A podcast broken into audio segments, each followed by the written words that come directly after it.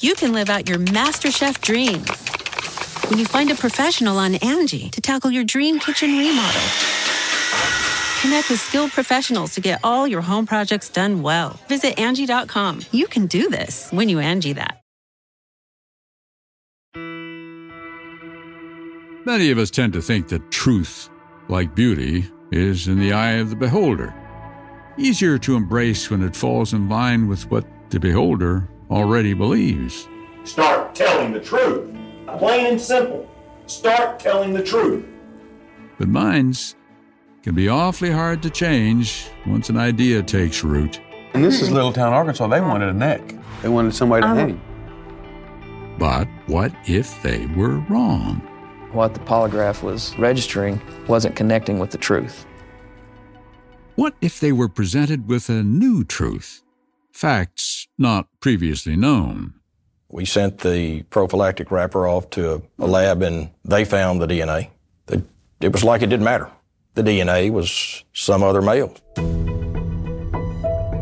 For most of us, a refusal to accept new facts or admit error might be considered an intellectual failing, a personal flaw.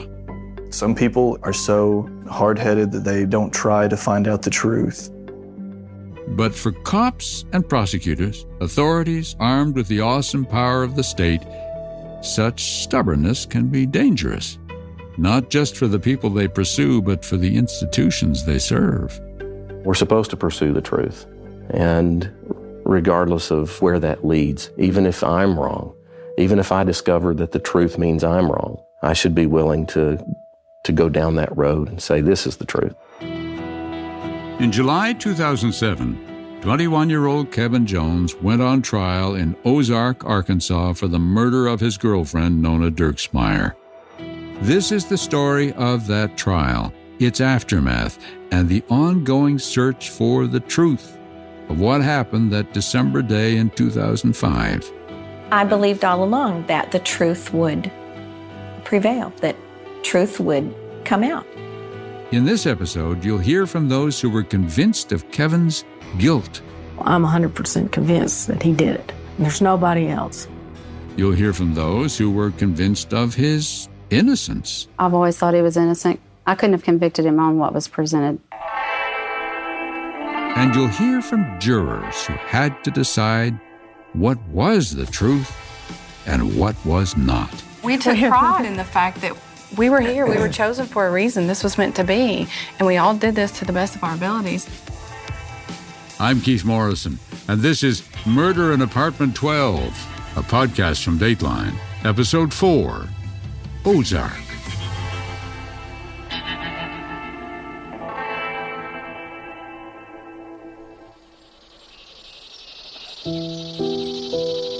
It was on a hot July afternoon that six men stood in the historic old second floor courtroom at the Franklin County Courthouse to discuss the way the next few weeks would unfold. They were five lawyers and a judge in the room, all well versed in the tactics of courtroom warfare. There's always a limited amount of evidence that the jury's not going to get for whatever reason. That's Assistant Prosecutor Jeff Phillips. We wanted to call a witness of someone that he had had sex with a week before. You know, that's, that's a moral judgment there. For prosecutors, any evidence that cast doubt on Kevin's character was fair game. After all, hadn't he told police that he and Nona were an exclusive couple? Didn't a casual college dalliance prove that he was a liar? When the first thing you tell the police was that you were exclusive, very, very exclusive with the person that has died, then you're not starting the interview off in a really open way. Now, the judge ruled that Kevin's sexual history was inadmissible. The defense didn't want the jury to see any portions of the police interview where Kevin talked about smoking pot. The only evidence of any drug use was recreational use of marijuana. That's defense attorney Michael Robbins. I don't really see how that had any impact on whether or not Kevin murdered Nona Dirksmeyer. The judge agreed with the defense. Kevin's pot smoking was irrelevant and would not be admissible in court. With that business completed, the stage was finally set for the Kevin Jones murder trial to begin the next day.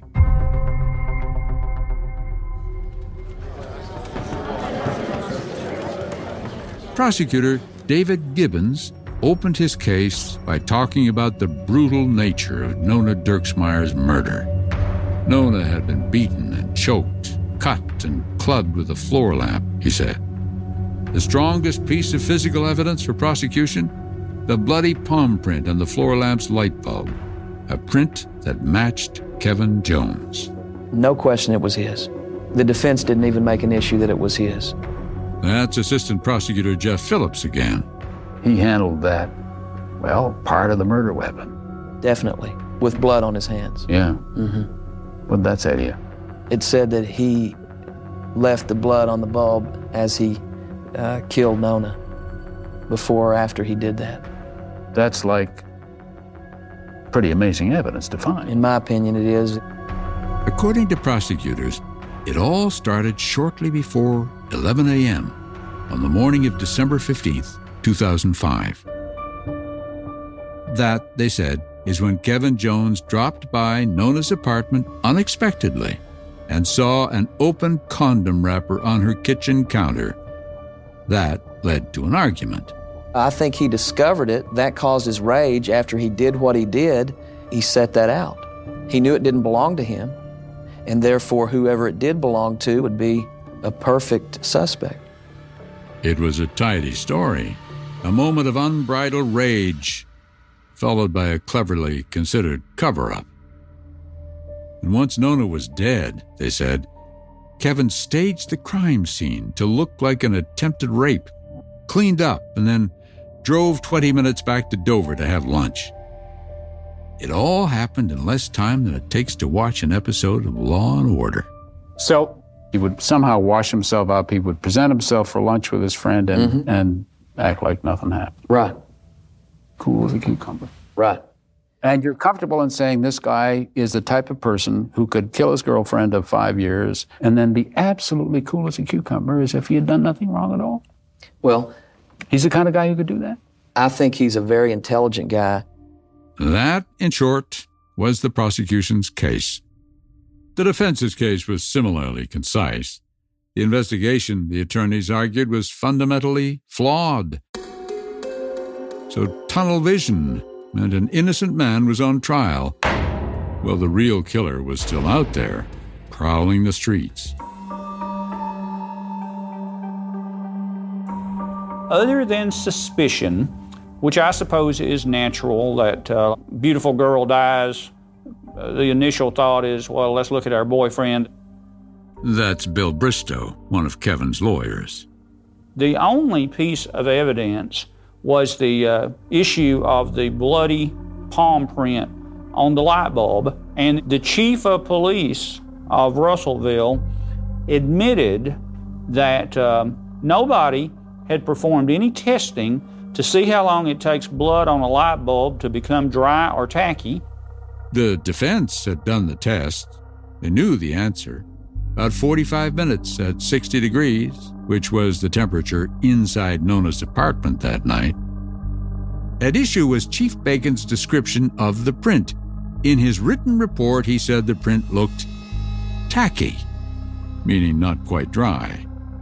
So the defense asked, how could that bloody palm print still be tacky six or seven hours after it was purportedly left on that bulb by the killer? The chief's response? No, he didn't really mean what he wrote. He did state, and he never wavered from that, that the the blood appeared somewhat tacky, mm-hmm. had the appearance of tacky, the appearance of tacky. Assistant Prosecutor Jeff Phillips again. So it could well have been dry. It was dry. Well, if he said it had the appearance of tacky, how do you know it was dry? He, he was trying to be as accurate. So as you're well. saying the defense intentionally created misunderstanding about his initial report? No, I think that the, the appearance of tacky. They they they, in a very good job, showed inconsistency or the appearance of inconsistency. When Detective Frost took the stand to describe his handling of the investigation, The defense hammered him on all the things he did not do, which was quite a long list. For starters, no prints were taken from the sliding glass door, which is where the killer must have gotten in and then out again, or the Venetian blinds, which had a bloody smudge on them. No prints taken from the wall around a light switch, which also had bloody smudges. No prints were taken from the kitchen counter area where the condom wrapper was found, and no prints were taken from the thermostat that had been turned down to 60 degrees. What possible excuse would be offered for not doing fingerprint checks? Don't know. They didn't. They didn't tell you. Gosh, we didn't. And I didn't think about it, or, or They, you know, there were too uh, many people around, or I mean, did they say anything? They didn't. Well, what they what they testified to is they just didn't do it, and they should have.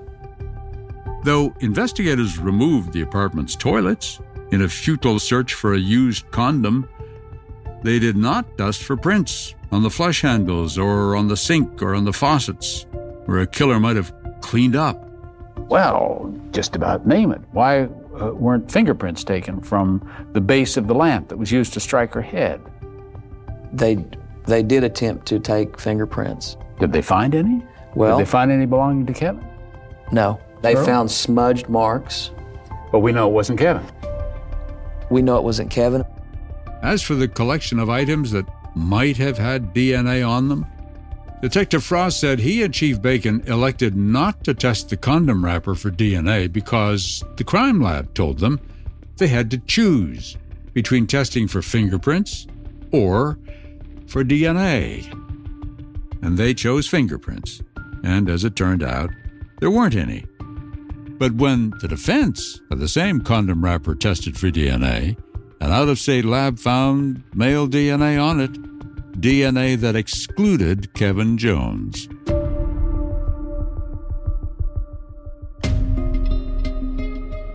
Whose DNA was it? Well, Detective Frost didn't know. He did not collect DNA samples from any of the other potential suspects.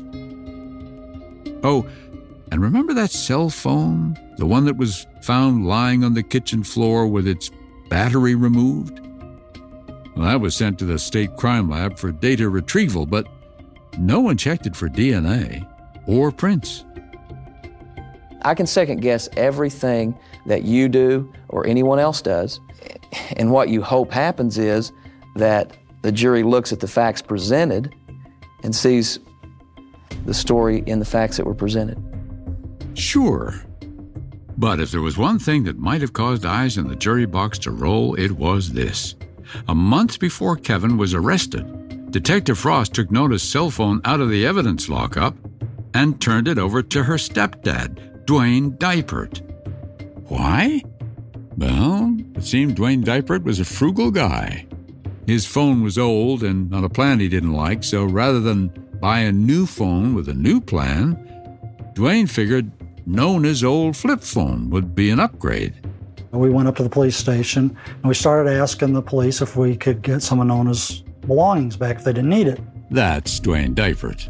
And we asked about the cell phone. Can we get the cell phone back? Well, this, uh, the police says, sure, you can come by and pick it up.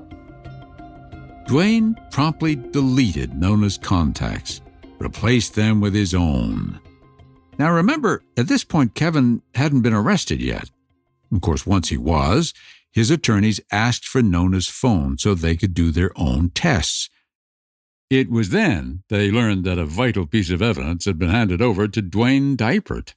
The defense made a big issue of that, and in my opinion, that was a bunch of nothing. That's Assistant Prosecutor Jeff Phillips again. Why would evidence be given back to the family?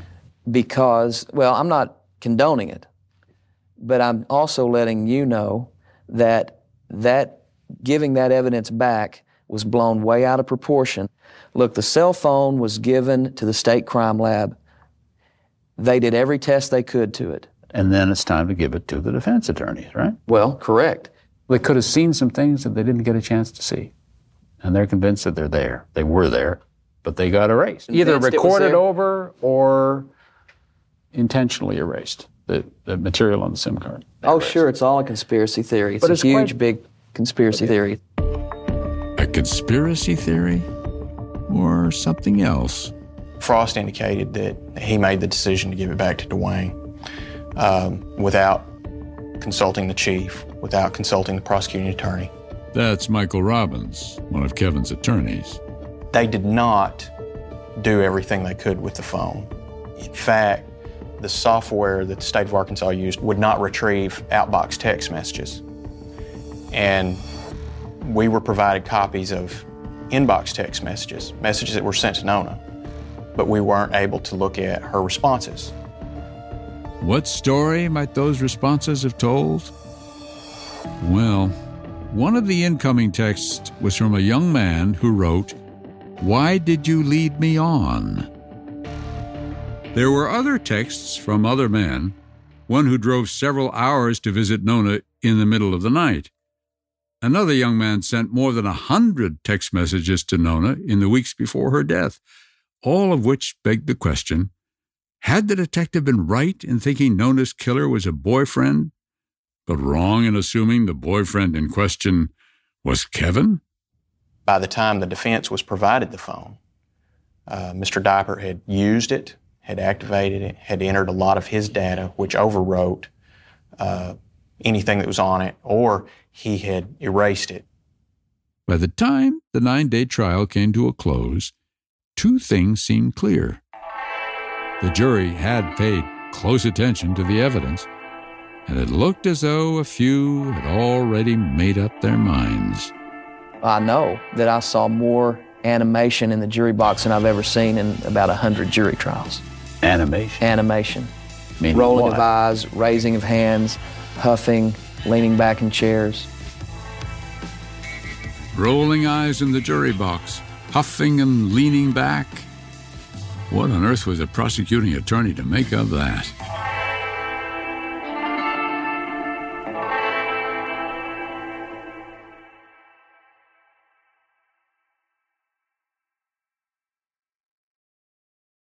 You can live out your MasterChef dreams when you find a professional on Angie to tackle your dream kitchen remodel.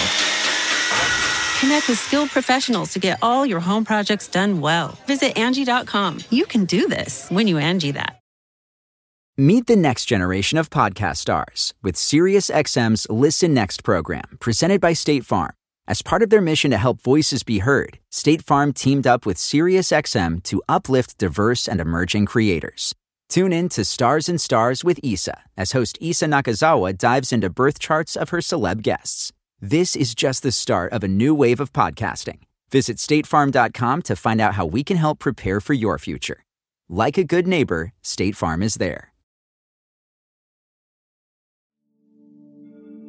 For nine days, jurors in the Kevin Jones murder trial had listened to testimony and kept their thoughts to themselves. But once they had the case, once they were free to discuss all they'd heard, they immediately took a test vote. We felt like taking a vote right off the bat would let us all know where we all stood. That's the voice of Elaine, one of five jurors who spoke with me after the trial. I panicked. We didn't not want to take a vote. I wanted to talk. And that's Kim, the jury foreperson. Was it a public vote? So you hmm. could see yes, how, yes, we vote agree. hands. Mm-hmm. how did it turn out? Six, four, and two. Six not guilty, four undecided, and two guilty. Kim, the foreperson, said that even though she thought Kevin Jones was innocent, she voted guilty in that first poll because she thought that might help her win over a few hearts and minds. I knew that there was a jury member that wasn't going to change their mind from not guilty. I felt it. And I knew we needed to deliberate. So you wanted a thorough discussion. You this was a strategic bet. guilty vote. You bet. And so they went over it all again the timeline, Kevin's alibi, the long police interrogation, the cell phone, the DNA, and the quality of the Russellville police investigation. I was disturbed because they did not gather all the evidence. You know, they didn't cross their T's and dot their I's. And when you're a professional and you have a job to do and you've been trained, you use that training. I don't think you would have to be trained very much to know. I would know not to give anybody a cell phone if it was in evidence. That's the voice of Carol, one of the other jurors. Carol told me there was just something about the way the police treated Kevin Jones in that interrogation room. Didn't sit right with her. That was the most horrific tape I ever saw in my life. You lose a loved one, and they have you sitting there in a cold room, and he's just a kid, and he didn't. It, it was just sad. As for that bloody palm print, well, the jurors studied the crime scene photos, and they recreated the scene in the jury room. For them, it seemed clear that Kevin had touched the bulb after finding Nona's body, and not six to seven hours earlier, as the prosecutors argued. I laid down. And you played the part of the victim. And I played the and part. somebody played the part of, of Kevin. Kevin. When he got off the body, there was no doubt in our minds at that point, the way the palm print was on the bulb, the way the bulb was laying in the picture, that that palm print went on that bulb at that time. The reason he didn't answer, I felt that he had touched that bulb. He just found his He girlfriend murdered. He didn't remember touching that bulb. After eight hours of deliberation, the one juror who had initially seemed a solid guilty vote changed his mind. The jurors notified the judge they'd reached a verdict not guilty. When we came out here and the verdict was read, I know I, I looked straight at Judge Patterson. I couldn't look at anyone else in the courtroom. So did I I stared at Kevin Jones right in the eyes. I did looked too. him right in the eye. I didn't. We made we made eye contact. That's Kevin, another juror who agreed to talk to us after the jury delivered its not guilty verdict. I just looked at him the whole time the jury was read, and there was relief. There wasn't a, I got away with it. All he had was released anxiety, you know, just like a, a weight had been lifted off his shoulders. Mhm. And, and it was a peace in my heart. Once court was adjourned, Kevin Jones and his attorneys slapped each other on the back, and he allowed himself a weary smile. He looked like he'd aged 10 years over the past 18 months. Gone was the mop top hair and college kid wardrobe. As he embraced his brother and father with moistened eyes, one thing was abundantly clear Kevin Jones wasn't a kid anymore. It was like a huge burden had, uh, just huge amounts of pressure had been lifted uh, off of my entire body.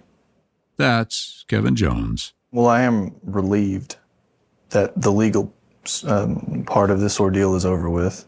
I mean, it frustrates me, it angers me that the police didn't care enough to uh, do their jobs the right way. It frustrates me that they didn't find the person who did this. Frustration? Oh, yes, there was plenty of that. And justice had not come cheap for Hiram and Janice Jones. They'd spent every dime they had and some they didn't to defend their son. Their life savings were gone. We live on a farm. Uh, my dad worked hard, paid for it. That's Kevin's father, Hiram. My mom let us borrow all the money the bank would have around the farm. We sold our house and land. It cost a lot, but uh, we can call Kevin up on the phone and talk to him. Uh, it, it was all worth it. Of course, there were quite a few people in the courtroom that day who thought Kevin Jones had just gotten away with murder. And they said so. You got away with it, Kevin. Hey, Kevin, you got away with it. That's the voice of Dwayne, known as stepdad. After the not guilty verdict was read, I stood up and said, Hey, uh, you got away with it, Kevin. You got away with it.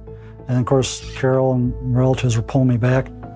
Outside on the courthouse steps, defense attorney Bill Bristow stood before the cameras with Kevin Jones and his parents beside him and thanked the judge for giving Kevin a fair trial and the jury for carefully weighing the evidence. And then he said this Today, justice was done for Kevin Jones and his family. I feel like the justice needs to be done for Nona Dirksmeyer and her family. And I call upon the Pope County Sheriff's Office or the state police to take over this investigation, do it fair and impartial, without tunnel vision, and let's get the real killer of Nona Dirksmeyer. Thank you very much. What is it like? What's it been like? Well, we feel that a tremendous weight has been lifted. Shortly after the verdict, prosecutor David Gibbons indicated he would keep the Dirksmeyer file open for the time being. We will keep the, the file open for a short period of time. At this point, we don't have we do not have any evidence to indicate that anyone other than the person that was charged will be charged. Neither the Pope County Sheriff's Department nor the state police showed much interest in taking over the Dirksmeyer investigation. As far as Nona's parents were concerned, Nona's killer had already been arrested and tried. In their view, the jury had set a guilty man free. If it was somebody else, who is it? And they're still walking around here somewhere. But there is no chance that it's anybody else. When I sat down with Carol and Dwayne, known as mom and stepdad, they told me the country's judicial system had failed them. How could any reasonable bunch of people look at this clown and call him not guilty? You know, it just it just uh, amazes me. Well, I think he's a sociopath and uh, more concerned with himself than anyone else, including his family. Yeah, I think the, the whole justice system in America now is broke beyond repair. It takes forever to go to trial. They're innocent until proven guilty. I mean, uh, this whole system is so broke. What about the judge? And I think he's a liberal judge. I think that we need some judges who are tougher on crime. I think he's a little too liberal. So there was bias. I think so, yeah. And I don't think Ozark is known for their brain power. And uh, I think uh, this jury is probably pretty representative of that lack of brain power. Uh, we've watched a lot of these crime shows on TV with a lot, lot, lot less evidence than they had against Kevin, and they get guilty verdicts. Of course, real life trials don't play out like the ones on TV. The jurors who acquitted Kevin Jones told me they got an earful from friends and neighbors when they got home. You know, people would come to me and say, he was guilty. And I would say, do you know the facts? We wanted a guilty verdict. We wanted to find the killer. We wanted to find Mhm. the killer. Still do. That, that, that baby deserved to have the killer found, but they didn't bring him to court. Everybody has an opinion, but that doesn't convict in our courts. No, it takes evidence to do that. But shortly after Kevin Jones was acquitted, a critical piece of evidence turned up. One that would send the Dirksmeyer murder investigation in an entirely new direction.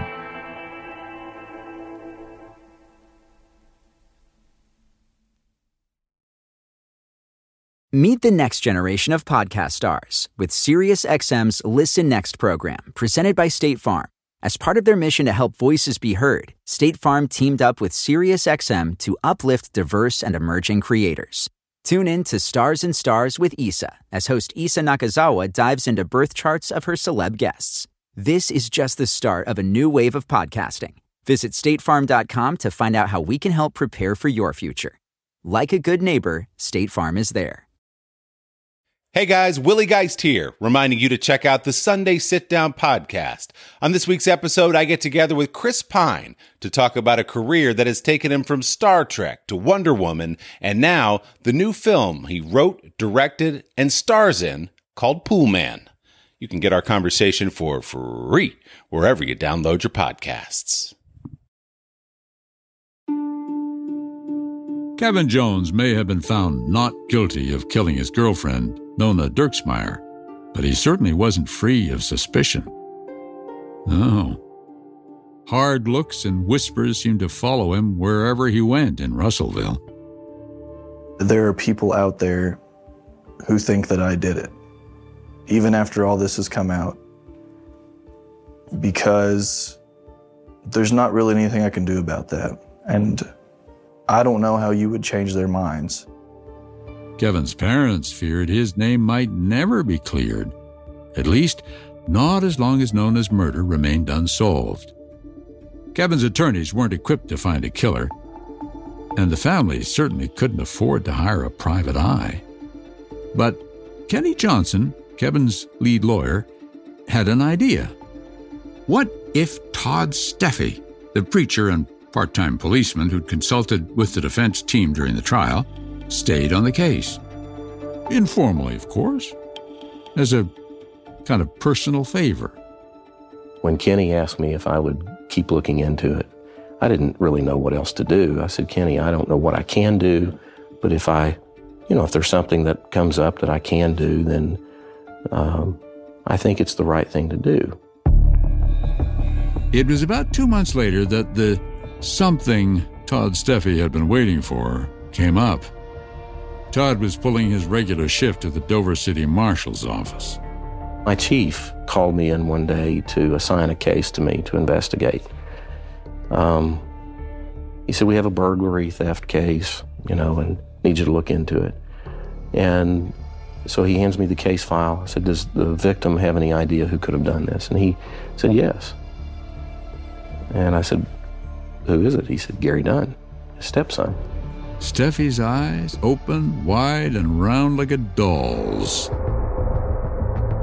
Dunn was a name he knew. My chief looked at me and, and I said, do you, do you know who he is? And he said, Yes. He was one of the neighbors to, to Nona Dirksmeyer. And a person of interest. And a person of interest. Gary Dunn had done time for assaulting a woman jogger a few years earlier, and he lived right across the parking lot from Nona Dirksmeyer at the time of the murder. But according to the police reports Steffey had read, Dunn had been out shopping with his mom at the time Nona was killed. Claimed he had receipts. Steffey remembered wanting to know more about Dunn's alibi and the alibis of the other suspects back when he was working with the Kevin Jones defense team. I did not see clearly where or how the alibis were substantiated or verified. Hmm. And an alibi is, is only good if it's verified. Sure.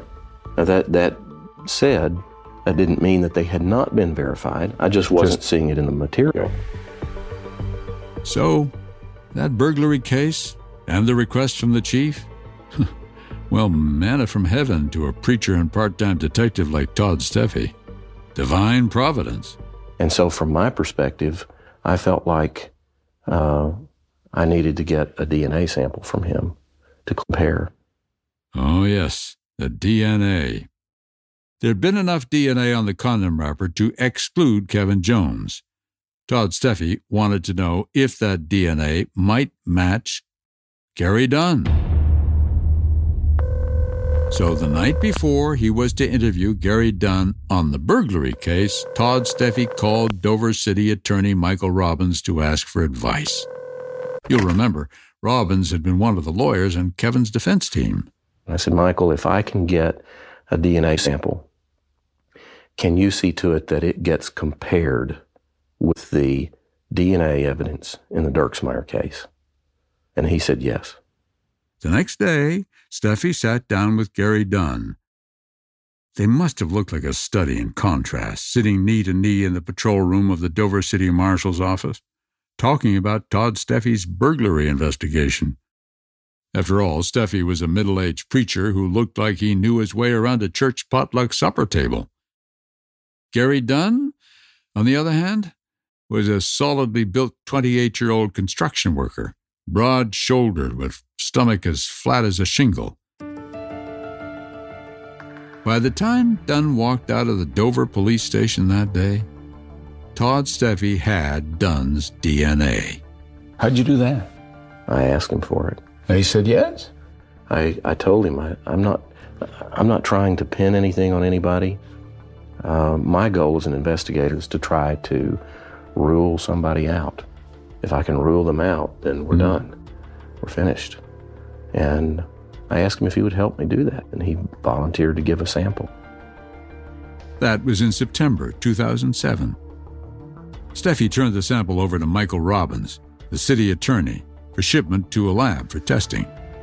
He expected to hear something about the results in a week or two, but when a month passed with no word, Steffey asked Robbins about it. and said, you know, what's the holdup on this? And he said, well, honestly, you know, money. Miss Jones is paying for these, and and uh, Kevin's mother. Isn't it the responsibility of the state to do this sort of testing? Typically, the investigators would do that, but They chose not to. Well, it seemed like nobody was as interested in finding out whose DNA that was as I was. The cost of a DNA test was 600 bucks. Steffey knew the Jones were strapped for cash, but he had a feeling that the Gary Dunn sample was important. He needed to get it tested. When he told me that it was Janice Jones's decision and, you know, it's a money thing, I actually went out to sit down and visit with Miss Jones. What did she say? Um, it was, as I recall, a fairly long conversation. Uh-huh. And eventually she just kind of said something like, um, Oh, shucks, it's just money. That might have been the best $600 Janice Jones ever spent. Because a few weeks later, Todd Steffey got a call from the Dover City Attorney's Office. It was Michael Robbins. He said, I need you to come to my office. I said, What's up? He said, We got uh, some DNA results back.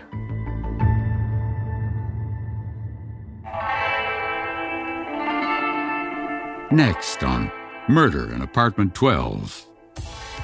What do you think when you saw that? Well, we felt like we were headed in headed in the right direction. Did you cause the death of Nona Dirksmeyer on December 15th? No. So he's got deception vindicated. The big problem at the heart of that investigation was that alibi. They asked him receipts. He did what they asked him to do. Murder in Apartment 12 is a production of Dateline on NBC News. Tim Beecham is the producer. Brian Drew, Deb Brown, and Bruce Berger are audio editors. Keani Reed is associate producer. Adam Gorfain is co executive producer. Liz Cole is executive producer. And David Corvo is senior executive producer. From NBC News Audio, Bryson Barnes is technical director. Sound mixing by Bob Mallory.